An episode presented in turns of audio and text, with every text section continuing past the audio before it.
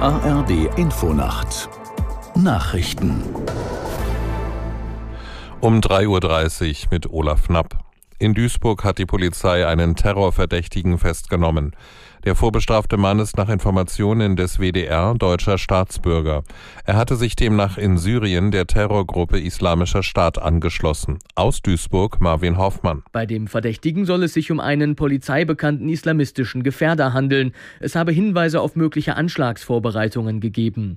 Diese kam wohl von einem ausländischen Geheimdienst. Nach Informationen von Spiegel und Bild-Zeitung könnte eine pro-israelische Demonstration das Ziel gewesen sein. So soll der 29-Jährige gezielt im Internet nach pro-israelischen Veranstaltungen und dschihadistischen Inhalten gesucht haben. Die Behörden sollen weiter befürchtet haben, dass der Mann Zugang zu einem LKW hatte und diesen möglicherweise für den Anschlag einsetzen wollte.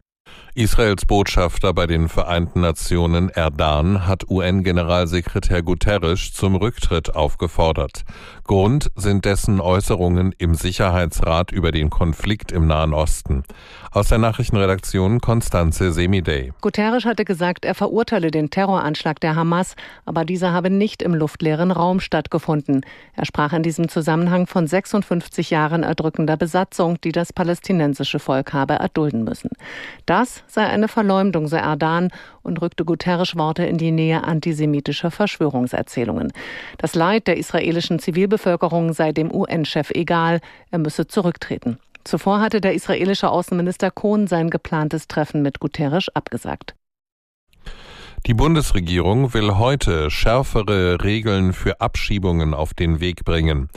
Dem Kabinett liegen dazu Gesetzespläne von Innenministerin Faeser vor. Sie sehen unter anderem vor, die Höchstdauer des Ausreisegewahrsams zu verlängern. Außerdem sollen Abschiebungen nicht mehr vorab angekündigt werden und die Polizei soll mehr Befugnisse bei Durchsuchungen in Gemeinschaftsunterkünften erhalten. Mit den Änderungen will die Regierung es ausreisepflichtigen Ausländern erschweren, sich einer Abschiebung zu entziehen. Ende September lebten laut Bundesinnenministerium 255.000 ausreisepflichtige Ausländer in Deutschland.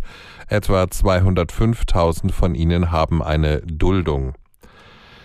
Mehr als 40 US-Bundesstaaten haben Meta, den Mutterkonzern von Facebook und Instagram, verklagt. Laut Klageschrift machen sie Meta für eine Gesundheitsgefährdung von Kindern und Jugendlichen verantwortlich. Der Konzern nutze beispiellose Technologien, um Kinder und Jugendliche anzuziehen und in die Falle zu locken. Die Online-Dienste würden auf manipulative Weise so gestaltet, dass Kinder abhängig werden und ein Selbstwertgefühl verlieren. Das Wetter in Deutschland. Am Tage entlang der Elbe oft trocken, etwas Sonne, sonst stark bewölkt mit Schauern bei 12 bis 16 Grad. Das waren die Nachrichten.